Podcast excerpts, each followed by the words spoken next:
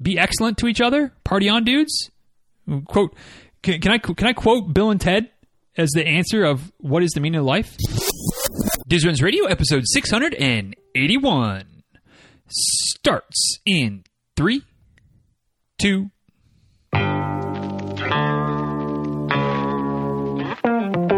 Welcome back to Diz Runs Radio, where I talk with runners from all corners of the running world about running, life, and everything in between. I'm your host, Denny Krahe, and it's just about time to head out the door for an easy run and a great conversation. So if you're ready, then I'm ready. Let's get started.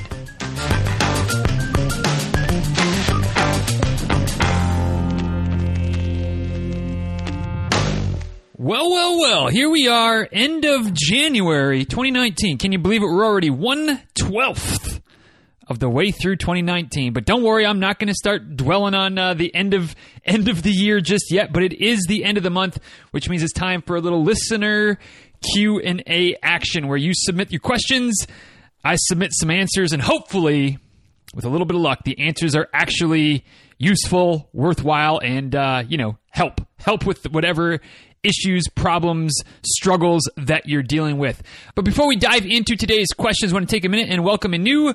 Uh, sponsor to the show. Always nice to get new sponsors, new products to, to talk about, especially when they're they're high quality products as well.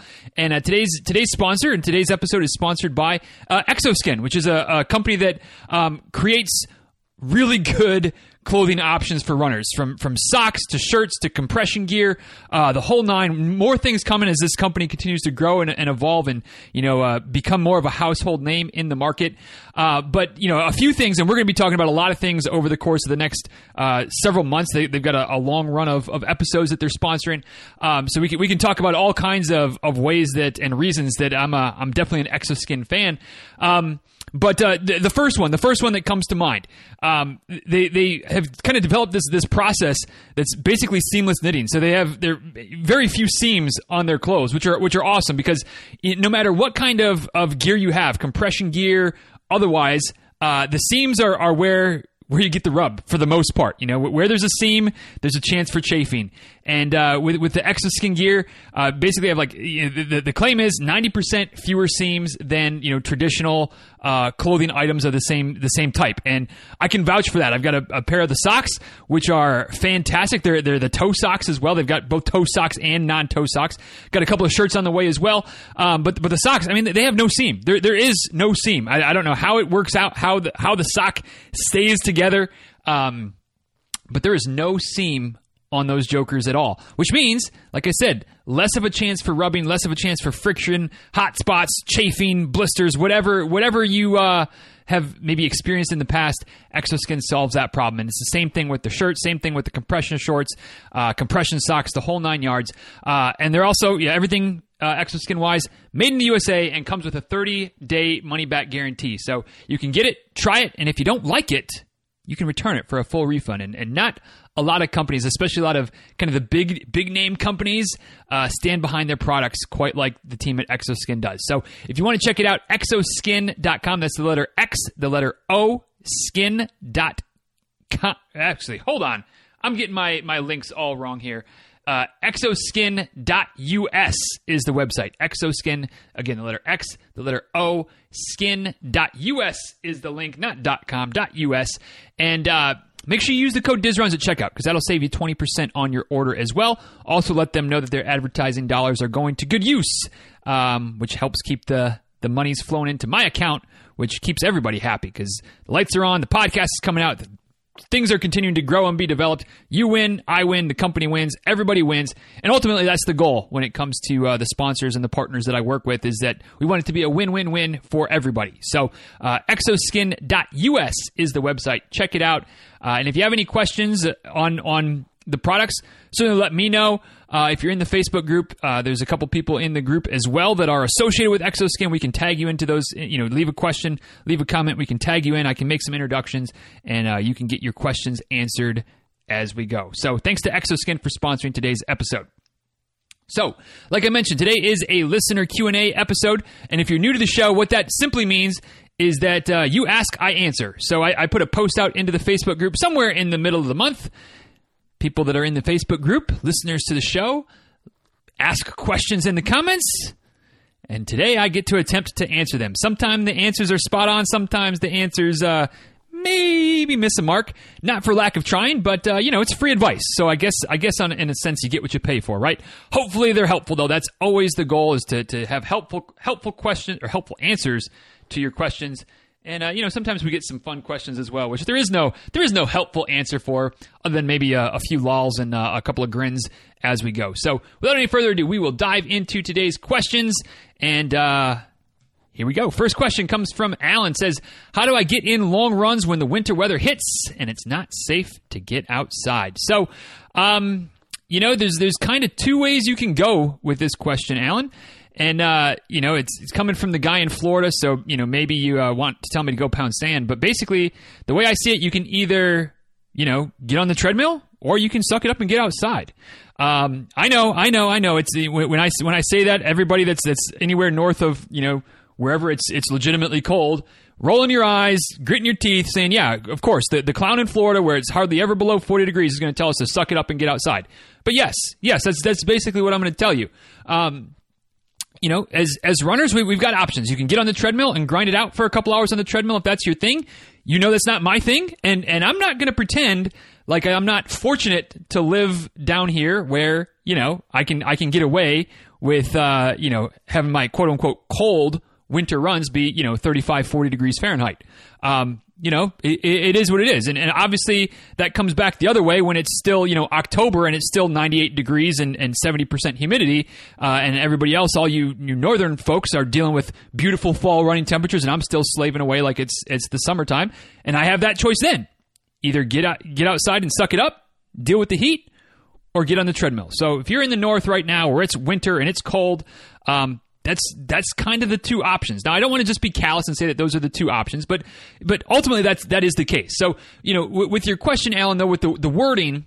Uh, something that, that I do want to uh, to talk on there for a second, where it's not safe to run outside. I'm, I'm curious what you mean by not safe, because um, as as Ms. Walton is uh, fond of saying something to the effect of it's never too cold if you have the right gear. So if, if you're saying that it's not safe because it's dangerously cold, dangerously you know windy, wind chill factors that are getting in the in the way there, um, one option might be to invest in some better running gear. Uh, some some warm weather stuff. And if you're not sure where to start, there's a there's a post in the Facebook group uh, from I think it was sometime in November when when winter was starting to uh, approach did a, a, daily Diz post talking about what kind of, of cold weather gear is most important for runners, kind of asking the veteran cold weather runners to share some of their insights with those who are maybe a bit newer to uh, running outside in the winter. So you can check that post out. You can you can either search for it in the group, just search I think cold or cold weather, something like that. You just put that in the search bar. It'll be one of the, the top couple of, of posts there.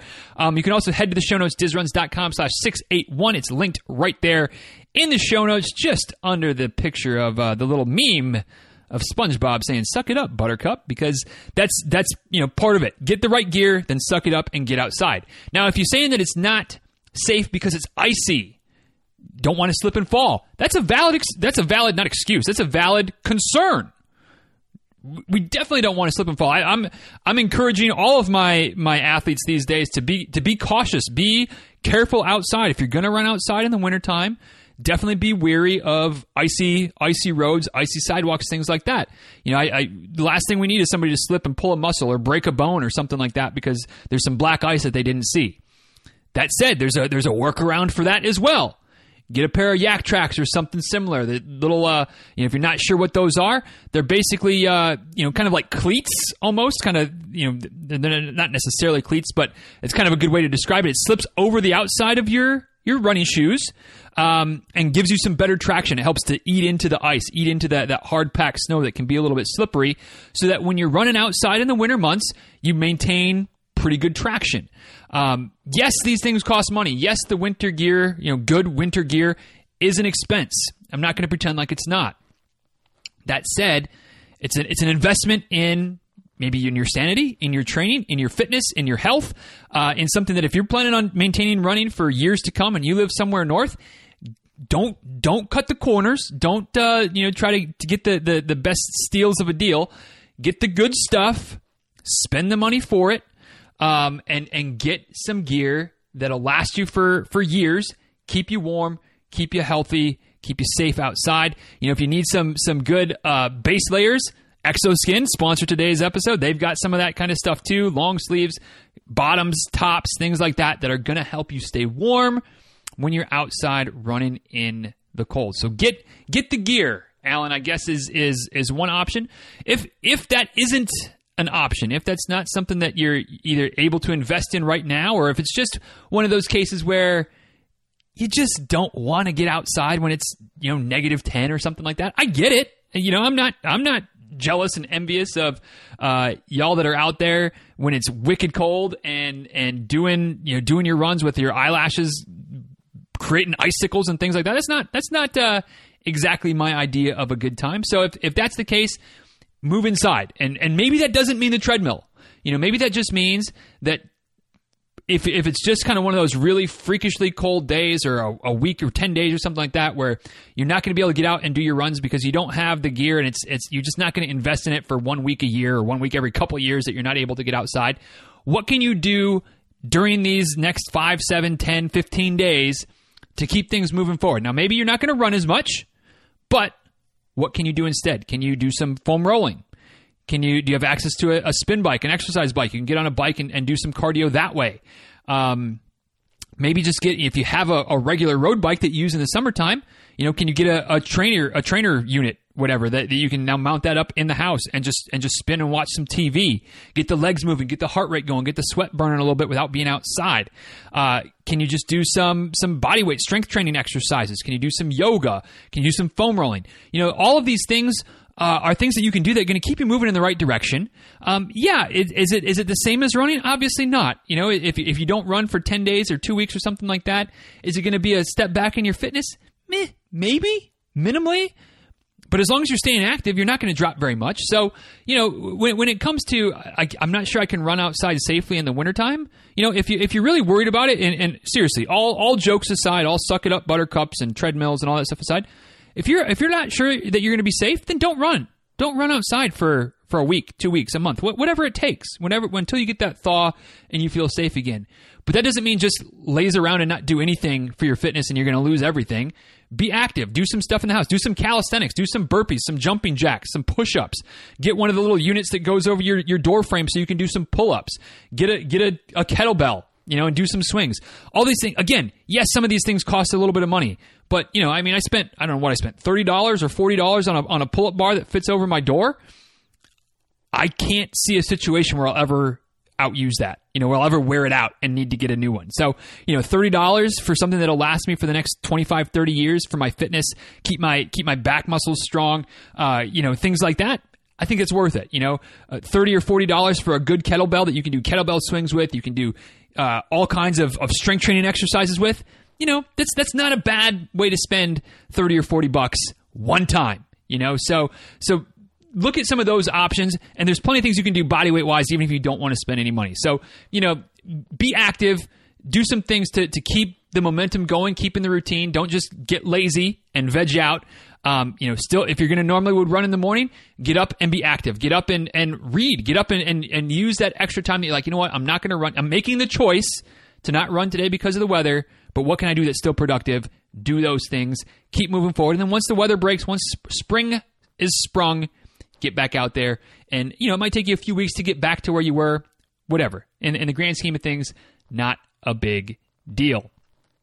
Next question coming from, let me scroll down here, Ms. Mead, who says, uh, What advice would you give to a non coach that is setting up a supportive community run walk meetup group of varying speeds and abilities? And she uh, adds a little bit that note that for my group, we are a bunch of misfits, the quote unquote non runners turned runners, the I haven't ran in years, but what the hell, let's do this runners, the quote slow as molasses runners. We are the ones that don't fit in a normal running group, so we're making our own misfit group.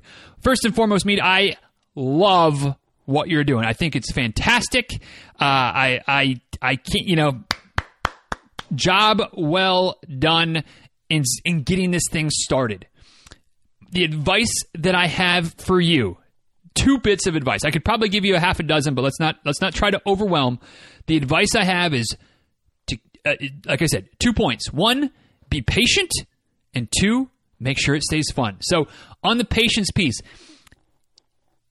whenever you get something like this started, um, and and knowing a little bit of, of kind of some backstory and, and seeing a couple of uh, Facebook posts and things like that that, that you've put out there, um, I know that there's been a little bit of there's been some interest. There's been some people that are excited about this this misfit band of non-runners that are going to be run walkers together. I think it's awesome, but understand that that, that excitement at the beginning that's that, that you're probably feeling that others are feeling as well. It, it can start to wane when you start to get into it, and it just kind of becomes you know it's it's not new anymore. It's not new and exciting. So as as the leader the, the quote unquote de facto leader of this of this group, this organization, this meetup, this this band of of merry men and women that are getting out there and and, and moving. You need to to be patient in allowing this thing to build and become its own entity. Meaning, you can't just kind of get it started and then back off and think that it's going to keep going because it's not. It, it, it needs you right now to kind of keep things going. So you've got to be patient with it and and and really kind of invest the time into getting this thing to to take on legs of its own. You know, when when the Facebook group started, um, and and I really got serious about kind of making it engaging and making it the best Facebook group out there for runners, and, and whether or not we're there is obviously a subjective argument, but that's the goal. Um, you know, it, it was it was me being the one that was posting on a very regular basis, on a daily basis, to try to get things going. But over the I don't even know how long it's been now, year and a half, maybe two years that that, that there's been daily Diz posts, and we've really been been building up this this group. Um, you know, I I could right now if I wanted to disappear and not post for a week or ten days, and things would keep going. W- would it be noticed that I'm not there? Probably, but between Melody and Julie and Jen and John and and Isla, um, and and I know I'm missing a handful of others, Katie, and and and there's there's you know there's there's a, a good solid consistent 10 or 15 people that I can pretty much count on each of them creating a post at least once or twice a week. You know, and then there's there's a whole host of other people, and I, I don't mean to single anybody out, um, eh, eh, because I, I, it would take forever, and I, I know I would forget people. Um, but there's a whole host of others that are chiming in sporadically, asking questions, uh, sharing sharing um, progress reports, accountability reports. Um, and, and, if I if I missed you, there's a there's a few names that are already starting to come to, to mind now, and I I could rattle off more, uh, but I know I'd be keep forgetting more. But anyway, the point being that after you know eight months or a year of me consistently posting, things started to pick up, and now you know I'm obviously still continuing to post, still continuing to interact and engage, but the group has kind of become its own entity that's less reliant on me and more reliant on the strength of the group, and that's what your GroupMe will become eventually but you got to help get it over that hump. So you got to be showing up, showing your face, encouraging people, keeping them coming, and and that kind of leads into the second bit there. Keep it fun. Now, how do you do that? Well, there's there's a whole host of ways. You, you know, and depending on on the group and the personalities of of you, personalities of of the the rest of the people in the group, it can take on some different different functions. It could be something like you know you meet at the at the donut shop or the coffee shop. You go for your run together, and then afterwards everybody kind of sits down and shares a cup of coffee. You have a donut, whatever the case might be. Could be a brunch type of thing. If you're doing this more in the afternoons, evenings, it could be something where you're meeting at the at the the watering hole and, and meeting for a, having a beer or a, a margarita or something like that afterwards. Those types of options are are fairly common. Um, and and not bad. Certainly not bad. That's the kind of thing that keeps it fun. People show up for that community. They show up for that support. They show up to, to know that they're going to have somebody to have a drink with or a cup of coffee with afterwards. So so that might be something that would be fun.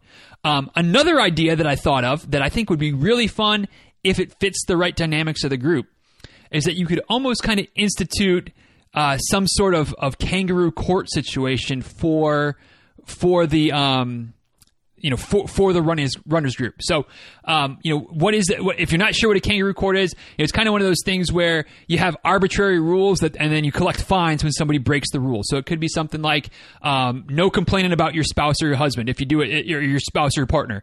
Uh, if you do, it's a dollar fine every time you, you you complain about your partner during a run.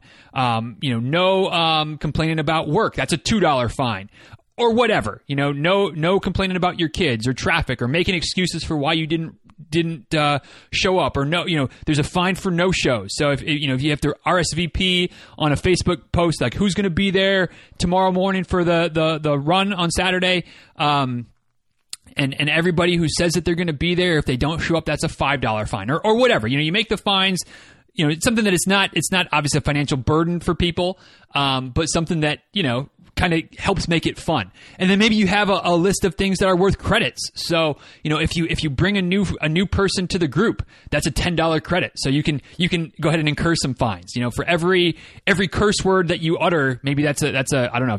Depending on the group, that could either be a credit or that could be a fine. Um, but but whatever, you know, something like that where you're making it fun. There's a checklist. You're collecting some money, and then and then what you do with that money, after, you know, every month or every quarter is up to you. Maybe you donate it to a charity. Maybe you um, you know, use that to, to host a, a quarterly um, or to help to defray the cost of a quarterly group, you know, cookout potluck type of thing that you set up to, to kind of have a social side of the group beyond just the runs. I don't I don't know. Again, it's something that, that works for you. You have to kind of figure out what works for you, what works for your group. But that'd be something that could be really fun um, and and help keep people engaged, help keep people ha- you know participating, and and and like you said, uh, you know, this is a group of people that maybe aren't runners, haven't run before, or started to run and stopped. So it's it's it's a group that needs some help to to overcome that resistance, overcome that inertia of not being active. And so making it fun, keeping it light, uh, having some fines, maybe um, something like that can be could be something that could really could could kind of help help this group take on a life of its own to the point where then you know you're you're maybe still the, seen as the leader but you're not the group isn't dependent on you and that's where you ultimately want to get to and ultimately will get to if you keep it going. But um, I, please keep us posted on how this is going. Uh, i love the idea. I love what you're doing. Um, and certainly if there's anything that, that i can do if you have any questions or something like that advice that i can offer from from my perspective uh, I'm happy to do so. So just keep me keep me posted. But but kudos, Mead. Hope those gives you some suggestions, or hope that gives you some suggestions on some ideas at least to help you you make this thing really really stick. Um, and and I love it. So uh, good good luck and thanks for the question. Uh, next question coming from Jenny says, should one walk on the days that one isn't running, say for an hour, or do strength training, or would or would strength training be a better option? Uh, Jenny, I'm, I'm going to say, and, and, try not to be snarky here, but uh, you know, both maybe? Uh, i don't think it's necessarily one or the other type of situation. I, I you know um, I'm, I'm a big fan of, of walking time on your feet. I'm a big fan of strength training. I'm a big fan of yoga and foam rolling and all the little things that we can do to improve our health. So on those days that you're not running you know a little bit of both a little dabble do you um, yes being on your feet going for a walk is is great. Um, you know, and and and so is strength training. So is some yoga. So you know, if you if you've got you know, say about an hour each day, or at least an hour on your non-running days that you could be doing something, do something. Uh, don't just sit on uh, on the couch and uh, scroll through through Facebook and Instagram and things like that. Not that you know, I mean, I I do that stuff as well. Um, but you know, if you can if you can use that that hour productively to go walk while you're doing that, or to do some stretching while you're doing that, to to pop you know some yoga on YouTube and do a yoga routine, do some strength training. All of those things are great. You know, so so kind of do what you like um, you know, but I don't feel like it's an either or. You know, you could do 20, 30 minutes of strength training and go for a 20, 30 minute walk. You could do 20, 30 minutes of strength training and do a half an hour yoga video and or you, know yoga routine. You're covering that that hour. You're being active. You're moving the ball forward, um, and you're also shoring up some of those deficiencies that can show up um, when when all we do is run. Or you know, and even even walking is kind of similar. So, can you get on the bike? Can you go swimming? Can you do some other cross training activities? Mix and match, pl- plug and play, do some different things.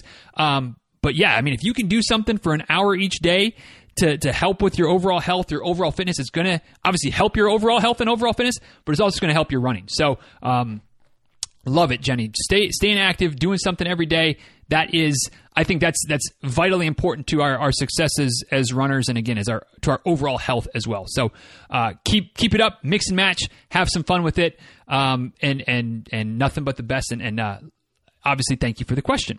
Next question comes from Tom. He says, uh, I will be traveling to my first destination race later this month. Any tips on traveling and trying to run at peak performance in a situation like this? This will be a half marathon. So, uh, Tom, I, I, have a couple of, of, bits of advice. Um, that said, I I, I don't want to just let all the air out of your your balloon there, but I kind of feel like I might be a little bit. So when you're traveling to a destination race, um, I struggle with the idea, and it, this isn't obviously just for you, Tom. This is for everybody.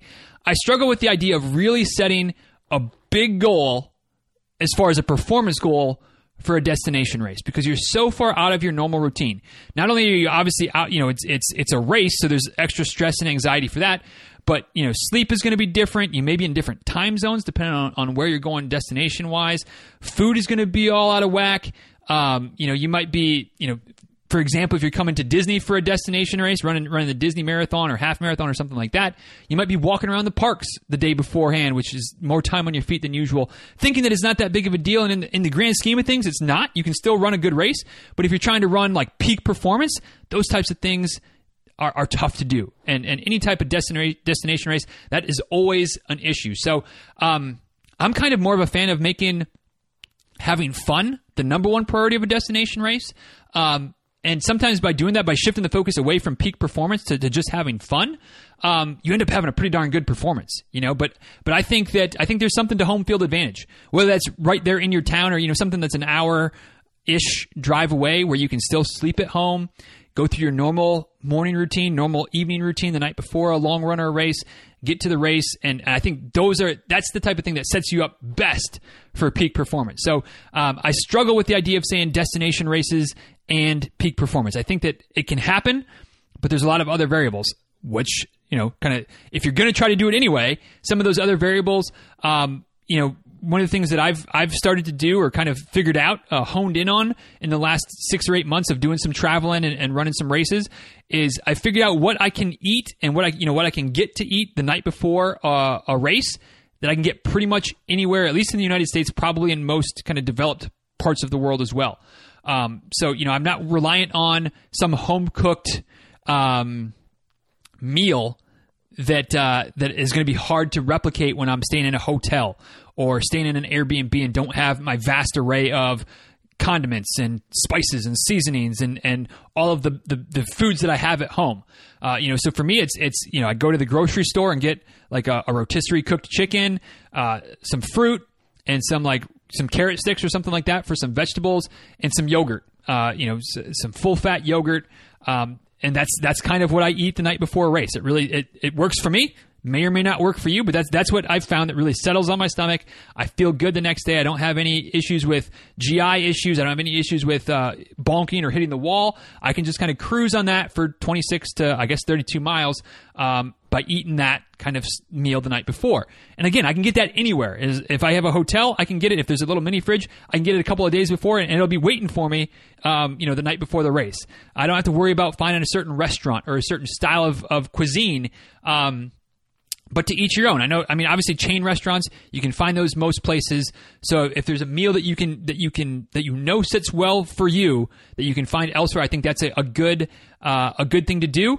Um, you know, staying hydrated, getting hydrated before you travel, uh, taking care of as much as you can before you travel, so there's less stress and anxiety. Uh, a couple of other people, Jennifer and, and, Julie, chimed in with some ideas as far as you know, packing everything on the carry-on, of course, um, kind of having a, a, feel for for where the hotel is going to be, maybe springing for the uh, the host hotel as opposed to trying to, to, to, sleep cheap at, a, at an Airbnb or a discount hotel that's farther away just for the convenience factor. Um, you know, when I was in Wichita uh, for the Prairie Fire Marathon, it was nice to literally be able to walk I don't know, 100 yards from the hotel to the start and finish line. Um, I mean, literally, it was at the base of the hotel driveway was, you know, the start finish line. So um, that made it really convenient. I didn't have to try to get there early. I could literally stay in the hotel lobby, stay in my room until 10 minutes before the race, five minutes before the race, and walk outside and be ready to go. Um, that was kind of nice. So maybe doing something like that to, to cut down on the, the inconvenience. Um, but uh, definitely, you know, kind of, of no, you know, doing some of that that preparation beforehand as far as food goes, uh, what kind of stuff you can can bring with you. That is always helpful as well. Uh, but I think that that solving that food issue when you travel is is one of the biggest issues for runners. Um, and then making sure also you know having a good uh, sleep routine, and and maybe that means being at a hotel having um, you know earplugs, eye mask, sound machine things like that, and being comfortable with them before you get to the hotel, uh, so that you can you know don't have the doors slamming and the baby's crying and the, the light that trickles in from under the door, the, the the fire alarm light that you're not used to that's, that's flashing all night, or things like that that could interrupt your sleep and not let you sleep as well. So uh, good luck to you, Tom. Hope you have a great race. Um, but I would definitely encourage you to make fun the number one priority, have a good time, have a good experience, um, and then you know, if you happen to have a great race as well, that's just icing on the cake. But if not, you still had fun. You still got to travel, visit a new place, see a different part of the, the country or world, and uh, hopefully that's maybe as rewarding or if not more rewarding than a new PR or something like that. Which I know that kind of sounds ridiculous, but that's that's the the the mindset that I try to have when I'm traveling to a race is have fun first and hopefully have a good race experience as well uh, as far as race performance. But if not, as long as I had fun and had a good overall trip, it's it's going to be a win. Uh, another question from Tom: How do you not get discouraged when you put in your best effort, but winter weather conditions make for a slower run? For example, running hard through slushy road conditions and dodging snow plow snow plows. Um, so, uh, Tom this one's going to be kind of short and sweet, but uh, you just got to let it go. Uh, and again, easier said than done. I totally get it. Um, but when it comes to the weather, you can control what you can control. And the, the thing that you can control is your effort. So put forth a good effort. And maybe that means that you're not pushing very hard. You're trying to run easy. Maybe that means that you are put, it's a speed workout day or it's a hard workout day. You're pushing the pace and it doesn't seem like it's showing up. That happens. It happens to all of us. It happens to me in the summertime when it's hot and humid and you know all of a sudden the, the heart rate has to go way slower to keep my body or i have to go way slower to keep my body cool while keeping my heart rate below a certain threshold. Um, and and I just don't I don't worry about it. I don't I don't get caught up in the ego of oh what's this is going to look ridiculous on on Strava or things like that. Um, because the people that, that care about that are the people that are judging me because oh wow this clown he's only running you know 11 15 pace. Uh, why why should I think that he would be a good coach for me when when he can't even run faster than that? Well, on race day I show up and I, I can throw down. You know, uh, not that I'm super fast, but I mean I just I just ran I just PR'd in a marathon with a with a nine nine oh four nine oh five average pace for the marathon. And if you look, you know, that for that race, but if you look at all of my training in the last six months, I'm 1030, 1040, 1115. Um, that's that's my training paces. But on race day, you know, I'm I'm a bit faster than what I train at. So um, don't get discouraged by a slower run or a, a run that, that, a training run that doesn't seem like it's it's the results are there because that that doesn't honestly that doesn't matter. I don't think for most of us we would rather be faster and fit on race day than on some random training day in the middle of February. So um, you know if the if the weather sucks, get out there, put in the, the appropriate effort for that day. And if, if the, the, the quote unquote numbers, the data on Strava or on, on, on Garmin don't look right, say la vie, amigo. No, no big deal. Next question comes from uh, Mr. McCollum. Jason down here in Lakeland says, uh, coffee before or after you run? Um, old Diz would say both. Uh, coffee before, coffee after. Um, if if in a perfect world, you know, a water stop that had coffee in it as well, that wasn't scalding hot, but you know, something that I could I could choke down a little bit of coffee at, at the middle of a run, that would be the ideal situation. Present day Diz says coffee after simply because heart rate training, caffeine, uh, kind of screws some things up of having the coffee beforehand because then I got to run even slower, walk more because the caffeine is messing with my heart rate. And you know, I mean, I just come off of answering a question saying, you know, who cares the data? It doesn't. It doesn't matter. That said, you know, I, if if I'm gonna if I'm training, I want to be able to run as much as possible while keeping my heart rate within that window. So uh, I'll sacrifice the morning cup of coffee before my runs uh, to help keep my heart rate as low as as low as it can be while while running uh, to to keep running more. Um, that does, however, not include race day because on race day heart rate doesn't matter. On race day, I'm going, baby. You know, um, I'm running smart. I'm, I'm running by feel, but I don't care if my heart rate's higher than normal. It's race day. So you know, the day the day of a race, the morning of a race, coffee. Uh, you know, during a race, if if it's available, coffee. If it's an ultra, like it was a couple weeks ago, Mountain Dew. Uh, you know, if, if I've got the, uh, the the leaded version of Tailwind with me, which I did, the the uh, caffeine laced Tailwind, give me some of that. Um, heart rate doesn't matter; it's race day. I want something that gives me a little pep, a little boost of energy. I will take the caffeine all day on race day. But uh, for normal runs, just the coffee after. And yeah, any any time of year, I don't care. Hot hot as Hades in July in Lakeland. I want that coffee after my run. Uh, cold as hell, I want that coffee after my run. Um, anywhere in between, I want that coffee after I run. And uh, not many races have the the, uh, the old coffee bar set up post race, but if they did, they would have a fan in this guy. Give me that coffee over the, over the beer, over the chocolate milk, uh, over the Gatorade. Coffee, coffee, coffee. I might have a problem, but I don't consider it a problem. So I, I guess in that sense, it's not not a problem. Um, before we get to the next question, we got a, another handful to go. Uh, once again, I want to give a shout out to uh, my friends over at Xoskin, uh, making making some really good clothes and. Um, one of the things that they, they, they asked me to stress, and I'm, I'm happy to stress, is that they're not just about socks, which is which is what a lot of people I think think of um, when, when you're talking about kind of getting some some really good sweat wicking, odor odor absorbing, uh, you know, good gear. Uh, socks is, is kind of a, a, pretty common place to start, and they, have certainly got the socks. Like I said, they've got the toe socks, the regular socks, high, low, compression, the you know, whatever whatever style of socks you like you like, they've got them. But they've also got a lot of a whole host of other things. They've got uh, compression gear, tops and bottoms. They've got you know uh, long sleeve shirts, short sleeve shirts, uh, compression compression shirts. You know, form fit shirts. Um, arm uh, leg sleeves coming. Uh, arm sleeves coming as well. Uh, I think I've heard rumors of sports bras coming as well. So something that that wicks the sweat away, doesn't stink. It's got the copper in it as well, so it doesn't. It, really does absorb the odor. And and one of the cool things about it as well, about about all the Xoskin products, about the, the fabric that they use, is that the the, the odor absorption that's, that's in there, the the copper, the the the patented a protected technology that they have, it's not something that washes out. So it's not something that you use and then after a few washes, it's not as it's not as good. It, st- it stops being as as you know the compression starts to wear off. Uh, the the it doesn't wick sweat as much. All of a sudden, it starts to be uh, be be uh, you know kind of absorbs instead of wicks. Um, no, no, no. That's that's some of the other products that are like that, some of their, their competitors. Uh, but but Xoskin, the way that the, the fabric is is made from the get go, it's actually in the fabric, so you can't wash it out. Uh, eventually, the clothes might wear out. Although my socks are still looking brand new after I don't know however many months it's been that I've been been wearing them, so no issue. And I, I wear them. I might wear them a bit more often than I should without washing them in between. You know, don't don't tell anybody. Um, but uh, I might I might be almost trying to wear these things out, and they still are, are working great. Um, so definitely worth checking out. Uh, putting on your your list the next time you, you, somebody needs to get you a gift. Say, hey, hit up xoskin.us, get me a whatever, uh, and, and don't forget to use the code DizRuns at checkout as well. Save yourself, save save the person buying you a gift. Do them a favor, save them twenty percent. If you're buying yourself a gift, save yourself twenty percent using the code Xoskin at checkout or Xoskin using the code DizRuns at xoskin.us when you're at the checkout counter there. So, uh, like I said, shirts, sleeves, socks, uh, compression shorts, the whole nine, all there, all good quality gear. So thanks to Xoskin once again for supporting the show. Uh, next question comes from Ms. Kate. Says uh, uh, or asks strength training the week before a race or throughout the the taper period if it's longer than a week.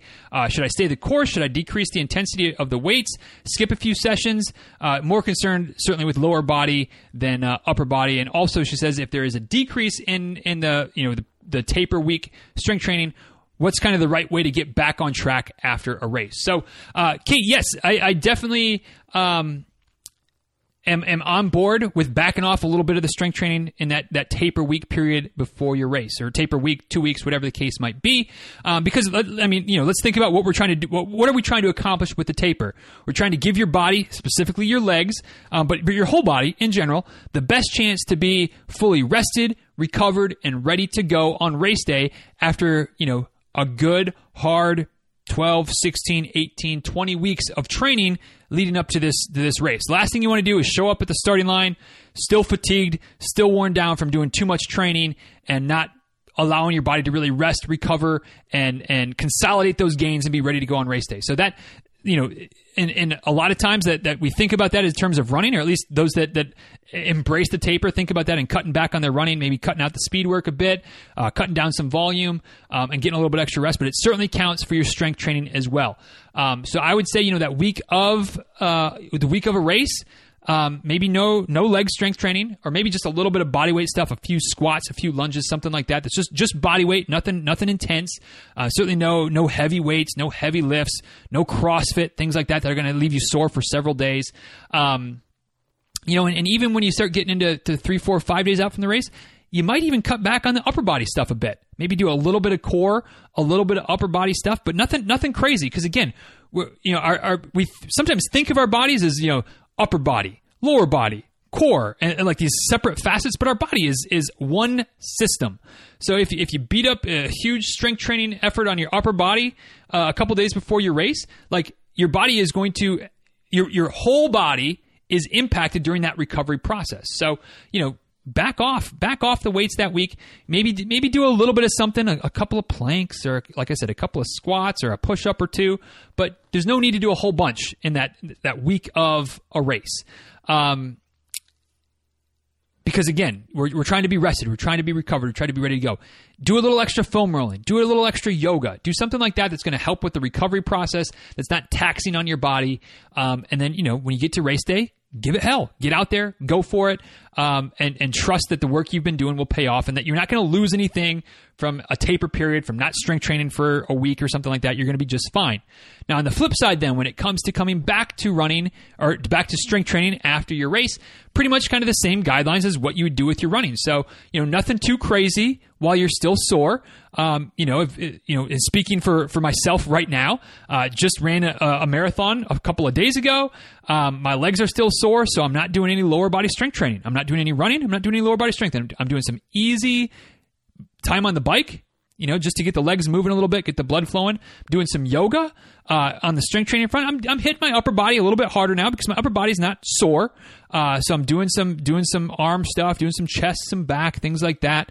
Um, you know, and as as the legs start to feel a little better, I'll start to get some more core work in there. And once once the legs are pain free plus three, I'll start running again, and I'll start lower body strengthening again. You know, like they, they kind of go hand in hand. So I'm letting my body recover right now after my race, um, which is what I would encourage you and anyone else to do as well. You know, and then once once your body's good, once the legs are good, everything's happy, the body is feeling good again, you start running, you start strength training again. And just like you would ease back into your running, maybe not do any real crazy speed work for a week or 10 days, even though you're starting to run again, you're kind of rebuilding that base, solidifying the base again.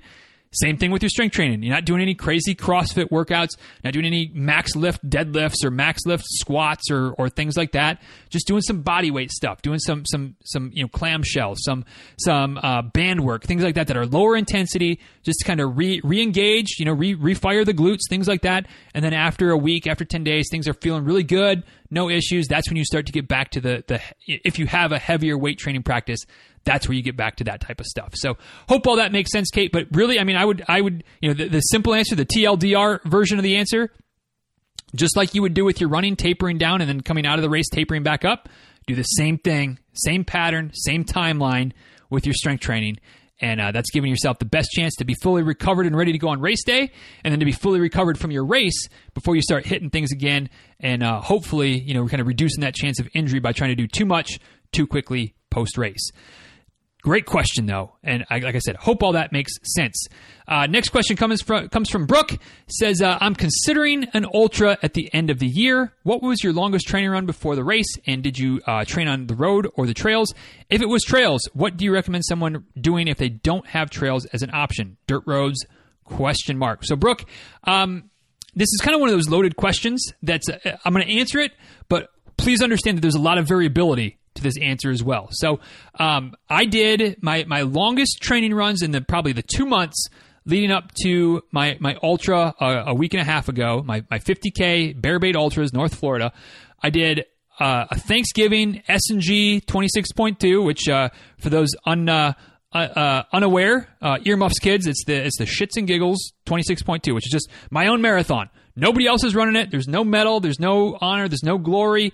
It's just me out there unsupported getting 26.2 miles in. So I did that on Thanksgiving Day. Thanksgiving morning, uh, got out, ran 26 miles. Uh, I think it was closer to 26 and a half, but you know, at that point, I, d- I didn't run a couple of tangents, you know, whatever. Um, so I ran, I ran my, my S&G marathon on Thanksgiving Day. And then towards the end of December, I think the weekend between Christmas and New Year's, um, I did another 21, 22 miles, something like that. Um, those are my two longest miles. In between that, uh, I think I did a, maybe a couple of 20 milers or an 18 miler, something like that. Um, nothing, nothing super dramatic. I mean, a, a, marathon is, is substantial, of course. 21, 22, that's, that's substantial. But, you know, I mean, it was still, the race was 32 miles. So it wasn't like I got real close to that. Um, but I was fine. But I was fine. But I think when it comes to ultra marathon training, um, and those that are more experienced in, in ultra training can uh, can hopefully back me up on this. Um, total volume is as important, if not more important, than single run volume. Meaning that even though I wasn't running 20 plus miles every week for my long runs, I was getting 35 to 40 miles a week. Um, so, so I was doing my long run and I was getting 15, 18, 20 miles in my other runs that during the week as well, for the most part.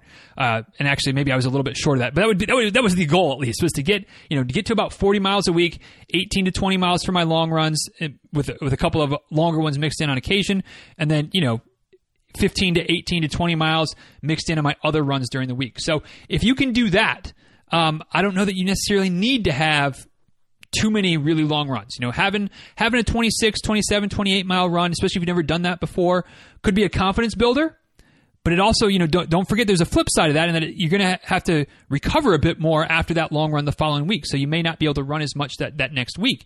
So you know, it's it's a balancing act. Uh, but I think total volume is the most important thing. So if you can, you know, by the end of the year, if you're looking at a 50k as your first ultra, you know, if you can be getting your total weekly volume into that 40 ish range, um, that gives you a pretty good chance, a pretty good shot of being ready to go, being able to be do it health, you know, do it without injuring yourself.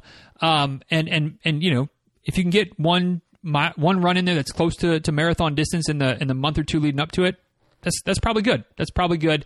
Um, you know, and, and honestly, running an ultra is such so, such a different world than road running and, and road marathons that you know you're going to walk more, you're going to chill more, relax more. It's it's so different that you know you'll be you'll be fine. You'll be fine. It, but it's not going to be easy, but you'll be able to do it.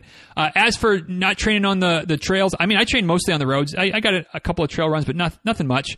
Um, you know, do what you can. Do what you can. Do make the make the best you can. If you're going to be on really technical trails and you don't have trails nearby you, you know, the, the difference between training on a dirt road and a paved road, I mean, it's it's hardly anything. You know, it's it's a little bit softer surface, so maybe that'll help. But you're not going to be, you know, you're not going to get practice on avoiding tree roots and rocks and things like that. So when you get on the trail, you're gonna, you know, you're gonna slow down. You're gonna watch your step. You're gonna, you're gonna do all those things automatically. Um, I think you know, as long as you know, go into the race as fit as you can be, whatever that ends up looking like. Wherever you have to train to to get max fitness, get your runs in, things like that that's that's more important than than the than the the environment I think that you train in. Some people might disagree with me, but I think for your first your first ultra, um, that would be my recommendation: is get your miles in. If it's on the road, that's fine. You're going to be okay. It's going to be certainly it's going to be different on the trails. And if you can get a trail runner here or there, that would be great. But you don't have to try to do all of your runs on the trails or something like that. Next question comes from Ms. Melody. Says, "What is your favorite color?" This is really important and a relevant question. So, uh, my favorite color is blue. Ask ask Addison; she'll tell you. Um, if you want to be more technical than that, um, probably something you know, pr- pretty much any shade between like royal and not quite navy. I, am not real keen on super dark navy blue, um, but anything from like royal blue to kind of a deeper, richer blue. Uh, that's that's kind of my jam. You know, a light blue, a baby blue, uh, Carolina blue. Eh, you know, it's all right, but it's not uh, not not really as as as good to me as a good rich blue. That's my favorite color. Not sure why it's important or relevant, but you ask, I answer. And that one I can promise to you is 100% accurate. You know, some of these other questions you can maybe you can maybe find an argument. Maybe I don't know if that's if that's the right answer or not. This one, promise, 100% blue, my favorite color. Thanks, Melody. I know you got some more questions coming, so we'll, we'll get to those in a minute. Another question from Brooks says Has your coffee intake gone down since you started doing pull ups for every cup? So if you missed it, uh, recently I posted something on my Instagram, st- created a new rule at the uh, the Diz Runs HQ that anytime I get a refill of coffee, I've got to do five pull-ups. So I, I told you I put the, the pull-up bar, I got the pull-up bar and put it in the in the door doorway to my office. Um, and so anytime you know the first cup is free, first cup, first cup of coffee of the day. There's no pull up requirement, but after that, anytime I fill her back up, got to do five five pull ups. Got to pay the pay the uh, pay the piper. And uh, when I posted it to my Instagram stories, I said, so you know, one of two things is going to happen: either my back is going to be jacked, or I'm going to wean myself off of coffee in in no time flat. Well, I am here to say that that the coffee's not going anywhere. Come on, y'all. Uh, there's there's no way I'm getting rid of coffee. Um, that said, I, if I'm if I'm honest, there's been a slight change in my coffee drinking habits, and it's not so much in the total amount of coffee that I drink. I'm still drinking pretty much a pot a day, um, which you could maybe make an argument that that's too much, but whatever. You know, I'm I'm good. You do you, boo. I'll I'll do me. If if my vice is having a little too much coffee, you know, whatever. it, it is what it is. But the change has been that I'm not as quick to just top off a, a half a half full cup of coffee um, because I'm cognizant of those pull ups that I'm doing every day. So, uh, you know, if, if I get down to about half full and it's kind of not quite hot anymore, but it's still drinkable, instead of just topping it off, I'll just drink it. If it starts getting cold, I might put it in the microwave instead of fill it back up with, with still hot coffee. Um, that way, you know, maybe it's it's it's uh, being a little bit sneaky, getting around the rules, but that way I don't have to do any pull ups to have to, to keep drinking the coffee. Um, I've also most days been erring on the side of let me get this big cup that I'll probably only have to refill maybe three times today instead of this smaller cup that you know every four sips it needs to be refilled and i'm to have to refill it six or eight times a day. So that way you know again being smarter working smarter not harder. Uh, i'm still drinking pretty much the same amount of coffee but maybe i'm only doing most days you know 15 to 20 pull-ups instead of if i if i if i get one of those smaller cups god i'm to have to do 25 30 35 pull-ups and you know i mean like I'm all about getting stronger uh, and, and, and strengthening my back. Uh, obviously, that's why I set this rule up in place. But that's that's a little excessive, don't you think? So, big cups, drink it down till it's empty before refilling it. Uh, that's that's been the changes to my coffee game. But total amount of coffee intake, holding steady, holding steady, Eddie. Uh, no signs of that dropping off anytime soon. Uh, great question though, Brooke. Thanks for thanks for bringing the Instagram world into the Facebook world. That was that was a fun one. Uh, next question comes from Craig. Says uh, running a race at a higher elevation than you're used to. What tips or tricks can you do? Honestly, Craig, not a whole lot. Um, you know, the, the, I know that they make those those oxygen masks that you can like train in, um, but but that all that does is just make your training harder. Um, because ultimately the way your body adapts to being at elevation is when you're there 24 hours a day. So unless you can live your life in a bubble or you can wear that mask 24/7, you know, at work, while you're sleeping, while you're doing everything, um, it's not gonna it's not gonna have the desired impact of like increasing your hemoglobin count, which makes you know is which is what happens when you live at elevation. So um, you know, there's not a whole lot you can do. Kind of going back to to Brooks' question about training for an ultra and you know roads versus trails, whatever. Um, the best thing you can do to run a good race at elevation is just be as as fit as you can possibly be when you head to the race. You know, make sure that you're you're trained well. Make sure that you're have a good taper. Make sure that your your nutrition's been on point. Make sure that you're you're hydrated. Um, and and also uh, circling back to uh, interview I did with with Megan Finney, uh, who who's the race director for the Dirty Thirty uh, and the Double Dirty uh, Thirty races out in Colorado. Uh, this was episode four hundred and one. Doesn't seem like it's been that long, but I guess that means it's been 270 episodes ago, um, 280 episodes ago. Goodness gracious! Um, but uh, anyway, uh, I, I asked her that same question. You know, I was like, man, if I if I were to ever come run your races up at up at elevation in in Colorado, um, you know, I'm I'm training in Florida. What what would be the best uh, tactic for arriving? She said one one or the other. Either get there like a week or ten days early, so that your body does have a bit of a time to to adapt, or try to get there as close to race day as possible. Like get there the day before um, and and and run before uh, you know before your body starts to realize that, that it doesn't have all the oxygen that it's used to. So getting there three or four days beforehand is kind of that that you know lukewarm, not too hot, not too cold, not not even really just right, kind of just gonna make you feel like eh, and and not be as ready to go. So um, that's that's some advice from a pro that that is uh, aware of kind of what some tricks are. Get there either ten days early or get there the day before, uh, but try not to get there too early um, so that your body doesn't have time to adjust, but it also is kind of running on an oxygen deficit for a few days. So uh, I think that's that's the best the best advice that you could have there. And then, like I said, just be fit. Be hope you hope you have a great training cycle and be as ready to go as possible. Um, from a fitness perspective and, and then you know recognize it that it's going to be difficult you know recognize it's going to be difficult. Recognize that you're not going to be at the same splits as normal. Be realistic. You know don't think that because you're running you know nine minute pace at sea level you get up to, to 10,000 feet and well I, it's just all in my head. I'm going to run nine minute pace. Like, no, no, you're not. You might run that for the first half of the race and then bonk like crazy. You know, adjust your expectations, slow down a bit. You're not going to be used to it. Even if, even if you get there the day before, it's still going to impact you. So be, you know, adjust your expectations a little bit. Um, you know, and kind of going back to uh, Tom's question, about destination races, make it fun. Make sure that, that having fun, finishing the race is first priority. And then, you know, if, if you can hopefully be feeling good, push a little bit at the end. That's just the icing on the cake. Um, next question. We've got a, a, couple of questions left, I think, uh, if we count Melody's last question as one, even though there's like five. a little bit uh, excessive there, madam. But anyway, we'll get to that in a second. Uh, next question comes from Ms. Walton in the in the on the prairie, not on the tundra, but on the Canadian prairie. She says, Julie and I would like to know if you give your athletes tempo runs on their birthdays on purpose, because it sure seems that way to us. Oops. Apparently, I've upset a few folks by not realizing that their birthday happened to fall on the same day as a speed workout day and, and or a hard workout day and giving them the, the gift that keeps on giving with a tempo run. Um, no, y'all, I don't do that on purpose. Um, you know, I, I almost wish I could say that I, I could, but it's it's just it's just a fluke of circumstance. I'm sorry, you know. And if if you want to just you know say, hey, Diz, it's my birthday, I'm not doing it. Whatevs. I'm down with that. I'm down with that. Um, but no, no, no, I'm not trying to sabotage your birthday by making you do a tempo run. Um, it's just just sometimes that's the way the cookie crumbles, and I'm sorry. I'm sorry. There. You happy now? happy birthday, ladies. Happy belated birthday, I guess, at this point. But uh, sorry about that. Sorry about.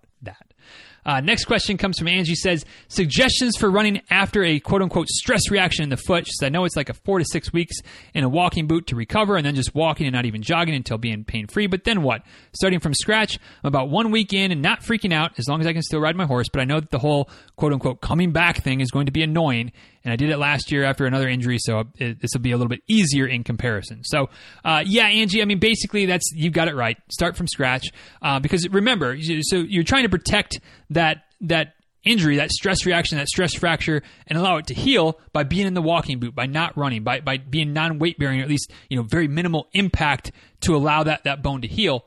Um, so you know, assuming that by the time you're you're cleared to start running again, everything is healed. That's great, but don't forget that you know the other other bones, other part, other structures in your body, your joints haven't been getting that pounding for the last four, six, eight weeks either. So, you know, not only do we want to kind of basically start from scratch and really slowly, gradually ease back into running to help protect the injury that's just healed, but also to help protect the rest of the structures in your body and both both feet, both legs um, that haven't been used to that running, pounding of running for the last month, two months, three months, however long it ultimately ends up being when you get back to that point. So yeah, ease in, start out with just you know lots of walking time on your feet, mix in some some run walk intervals. Um, you know, short short runs, lots of walking, things like that. Um, you know, those those are the kind of things that you want to do. Um, you know, you can also uh, let's see here. I, I, wrote some notes down here, trying to trying to find the right ones. Um, you know, basically just kind of like being like, uh, whoa, I'm looking at the wrong spot here. Where are we? Here we go. Here's here's where the notes are for this one. Um, time on your feet, run, walk. Um, you know, start with only running a couple times a week. You know, if you if you're normally running five times a week before you were injured, now maybe it's down to twice a week then three times a week. And, you know, over the course of a month, two months, you get back up to five times a week, get back to your normal running routine.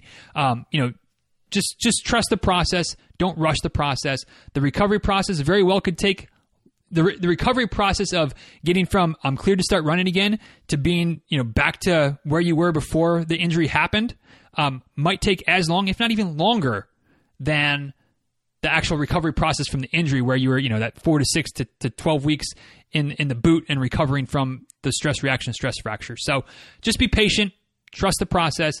Make sure you know as as kind of often is the case with injuries, make sure that you're taking care of your body as well as possible. Healthy foods, plenty of sleep, things like that. As, as little stress in your life as possible, because all of those things help the body to recover, repair, uh, heal as well as anything else. You know, riding the horse that's that's great for stress reduction. That's straight. That's great for just you know keeping you happy, keeping keeping you you balanced. You know, um, and that that actually does help with the recovery process. So you know, continuing to do those types of things is good as well. So uh, you know, look at this holistically. But as far as the the the foot, the the whatever that wherever the the injury was, don't rush it. Be patient and and very you know basically like you're starting from scratch um, and and build back up. Last question or questions from Ms. Short. Number one, this is literally a five a five parter. Number one, why do some people have two pairs of running shoes? Or, you know, I'll, I'll add multiple pairs of running shoes just to rotate, to hit your body a little bit differently. Uh, some people will have different different shoes for different different types of workouts, which I think is something that is one of the next questions. Um, but kind of the more uh, quote unquote right answer is that when you have shoes and you and you wear them, you run in them, the the the cushion, the foam in the shoe that is the shock absorber, the cushion part, it gets compressed from your, just from your body weight, from the force of the ground reaction. Um, and if you, you compress that down enough, uh, ideally you want that to, to decompress, to, to expand back out to its normal height before you run in them again.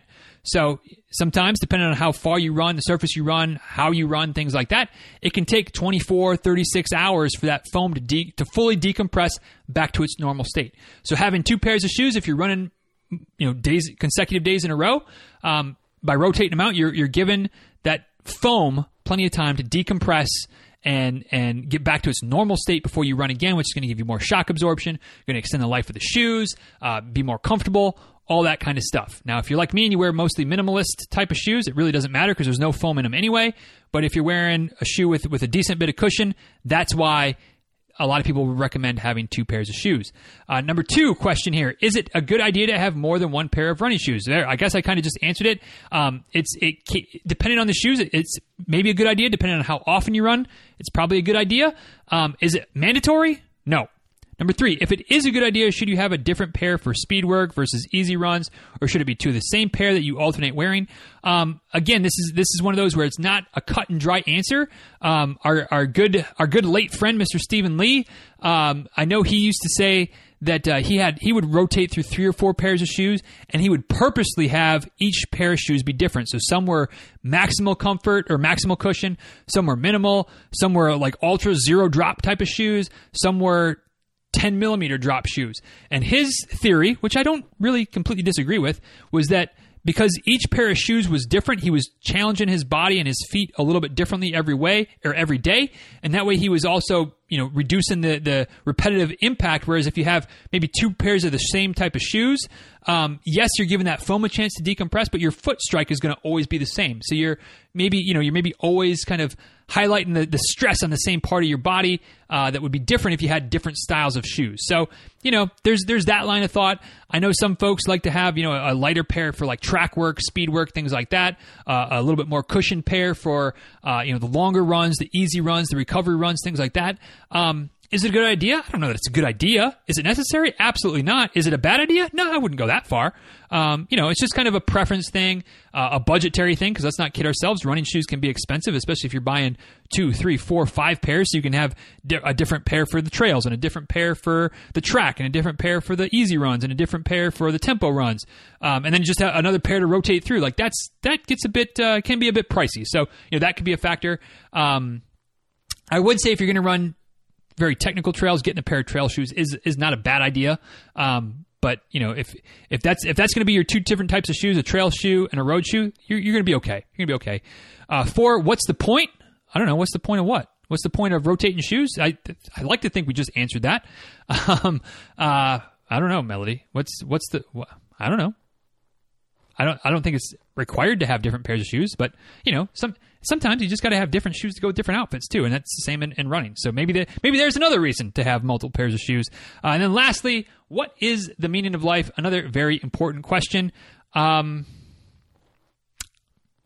that's a stumper. I don't know what is what is the meaning of life. Um, be excellent to each other. Party on, dudes. Quote. Can, can I can I quote Bill and Ted as the answer of what is the meaning of life? Be excellent to each other. Be excellent. Be excellent to each other. Party on, dudes. That, there we go.